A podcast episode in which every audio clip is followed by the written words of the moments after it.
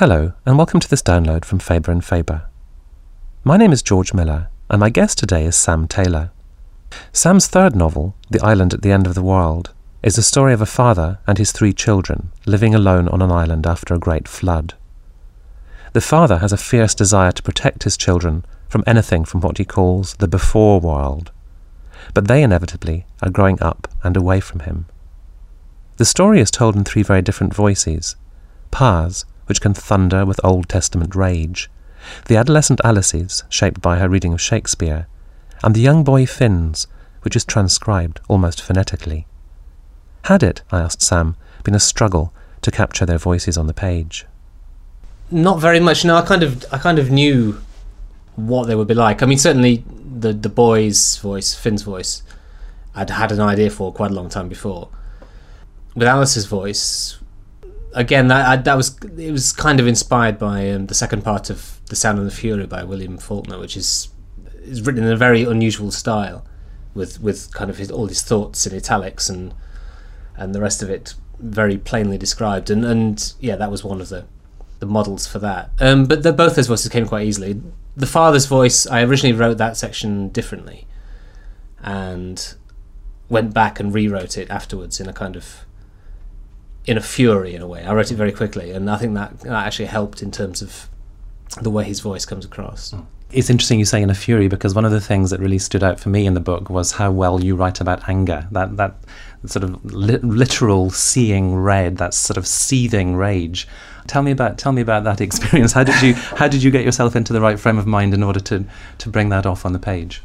It wasn't difficult actually. Maybe I've got sort of hidden reserves of anger deep down, but um, I, I do have I do have a temper.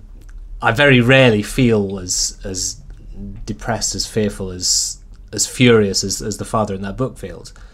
But I think most of my books, it's kind of tapping into emotions that you felt and then kind of just increasing the intensity of them and seeing where they go from that.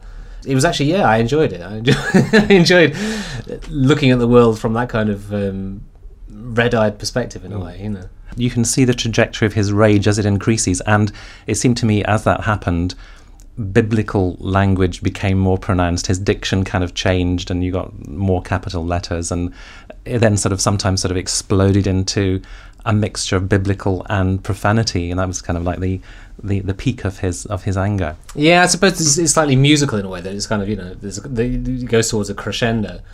Uh, yeah, it was always the, the Bible was always going to be in there, the Old Testament, and reading reading through that, I, I, there are some absolutely fantastic, beautiful passages in there. Some of them I used directly, some of them I kind of twisted to my own purposes. Some bits I I invented which sounded biblical but but were actually just original. But yeah, I love the, the, the language in that book, and and of course the, there's also a lot of Shakespeare in there as well. And the two were written not that far apart in terms of the, the translation, the English translation of the Bible. So yeah, it's got that kind of, I suppose, what is it, 17th century English feel to it in a way, but it's also a book set in the future. And Finn's voice is a kind of a kind of reinvented language in a way, so that was mm. enjoyable to do as well.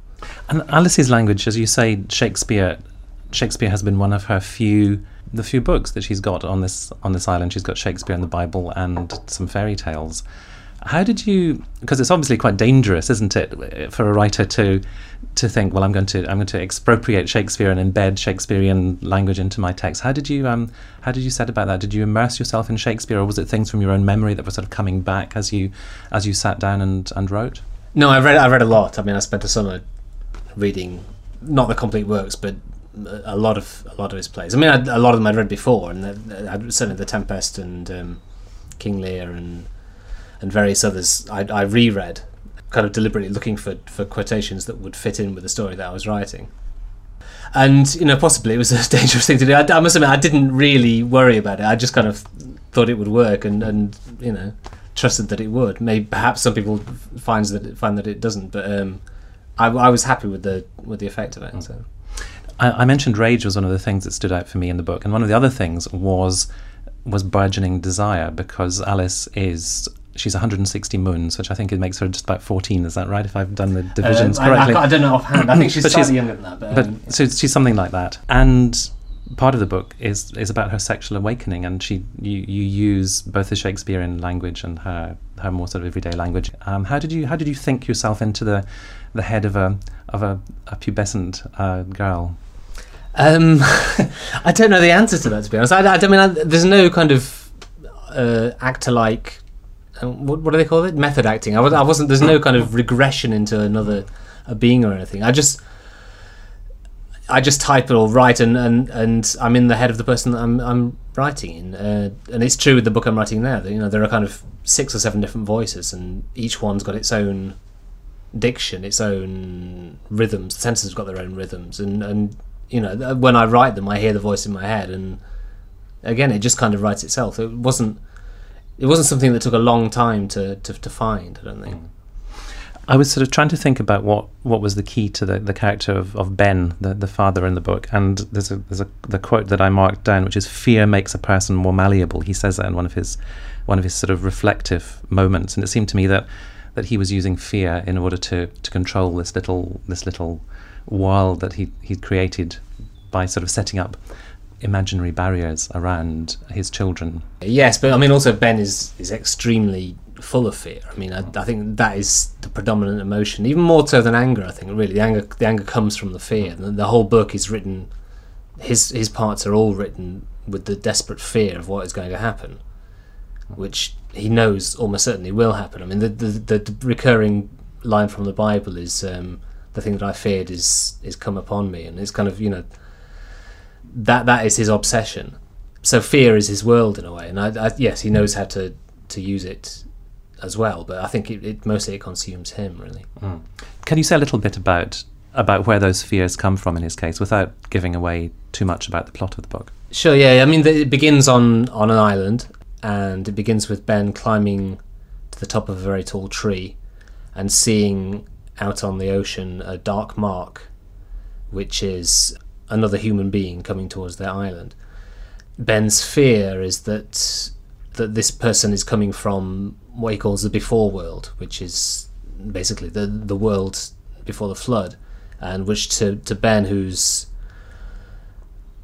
who sees himself as a sort of second Noah, that that world is contaminated. That world is is is Babylon. His fear is that this person will bring the, the lies, as he sees it, and the contamination of Babylon and infect his children. You're based in southern France, and I wondered because nature is is very subtly evoked, and I think in this book. And I wondered if if you could have written this book in London, or if there's something about living in the countryside and being surrounded by nature which somehow fed your imagination and, and made this book possible. It's a good question. I don't know, to be honest, because I wrote my second book about which was set in the city when I was living in, in, in rural France and hadn't been back to the city in which it was set.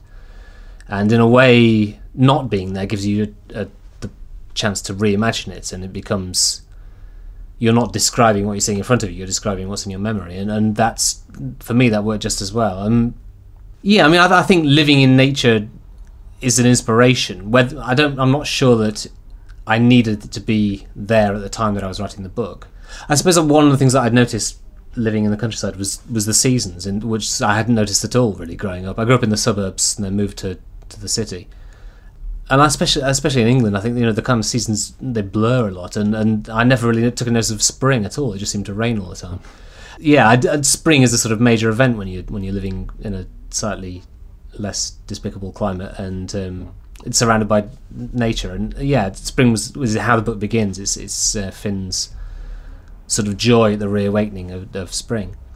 And your characters are aware of, of nature to the extent that they portray some of their inner states by using animals, and I suppose in, a, in what might be seen as sort of primitive animistic kind of way. So when Ben he's he's got a heart condition, so when he's feeling that heart condition, he feels he experiences like wasps in his chest, and Finn when he's in some kind of agitated state feels a a blackbird in his chest, or if he's feeling happy, he feels a butterfly, and mm-hmm. I thought that was much more effective way of writing about nature than than sort of describing things out you know external to them you know that, because the natural world in the book is as I say quite quite economically sketched I think so you can you can read the book and not really have a strong sense of the topography of the island. And I, I, I, didn't think that mattered because I felt that sort of the natural world had sort of kind of penetrated the, the essence of the characters.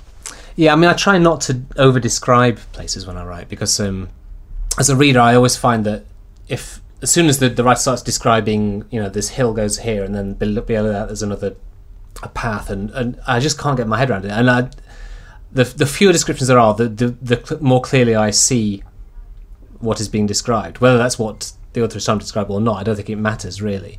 What what matters is that you, as a reader, you have a clear view of it. Um, so I tend to, to describe things in very simple terms, um, in terms of topography. Um, yeah, with with Finn and um, the emotions, his emotions are all animals, um, and that was I think I was trying to I, I I tried to think about in terms of how a child describes his emotions, how a child would describe his emotions, not externally, what he would think about them in, internally. And, you know, when you haven't got a name for guilt and love, and necessarily you don't connect the words with the, the emotions, what you feel is a kind of physical um, sensation. And yes, I think I, that what I tried to describe was what, what I feel, or what anyone feels when they when they get angry or when they get excited and happy and and yeah ex- excitement and happiness is is a butterfly in your chest and anger is a tiger and and fear is a is a big black bird flapping its wings mm. and the animals which you do um, describe in the book, I think therefore stand out in sharper relief because because the the um, description is economical, and I really liked um, the relationship with, which Finn has with his deceased cat Snowy, and also the dog. The dog, the dogs, dogs in books are fascinating, and Goldie in this book is used, you know, in sort of power play between uh, the father and Will, the stranger who comes to the island. Um, can you can you say a bit about how you how you handle those, and particularly, particularly the dog, I think, because the, the cat the cat, as I say, dies at the beginning of the book. Like, tell me about about um, the dog. You're right; it's a kind of a counter in terms of power, I think, you and. Um, Will, the stranger who comes to the island, again, it's probably not good to say too much oh. about it, but um, he he is loved by everybody on the island except the father, who who worries about his his influence. And one of the the biggest betrayal, I think, for, for the father is not his children, but but his dog, who who sort of uh, cowers when he goes near, and, and he's very happy to see Will. So yes, the the dog's um, loyalties uh, one of the, the aspects of, of the power battle that goes on in, in the second half of the novel. Hmm. I, I, looked at a profile of you which appeared in a Nottinghamshire newspaper, and the URL which went went with it, you know, went forward slash changed life novelist in France, and I wondered if that was if that was kind of how you saw yourself in sort of haiku form now.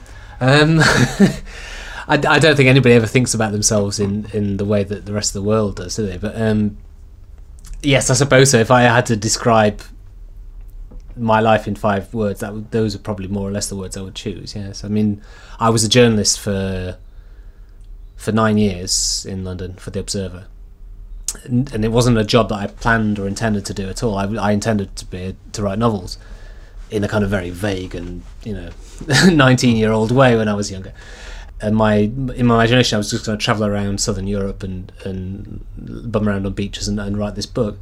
And then I accidentally became a journalist. I sent off a, an article to a newspaper just to see if I could get it published.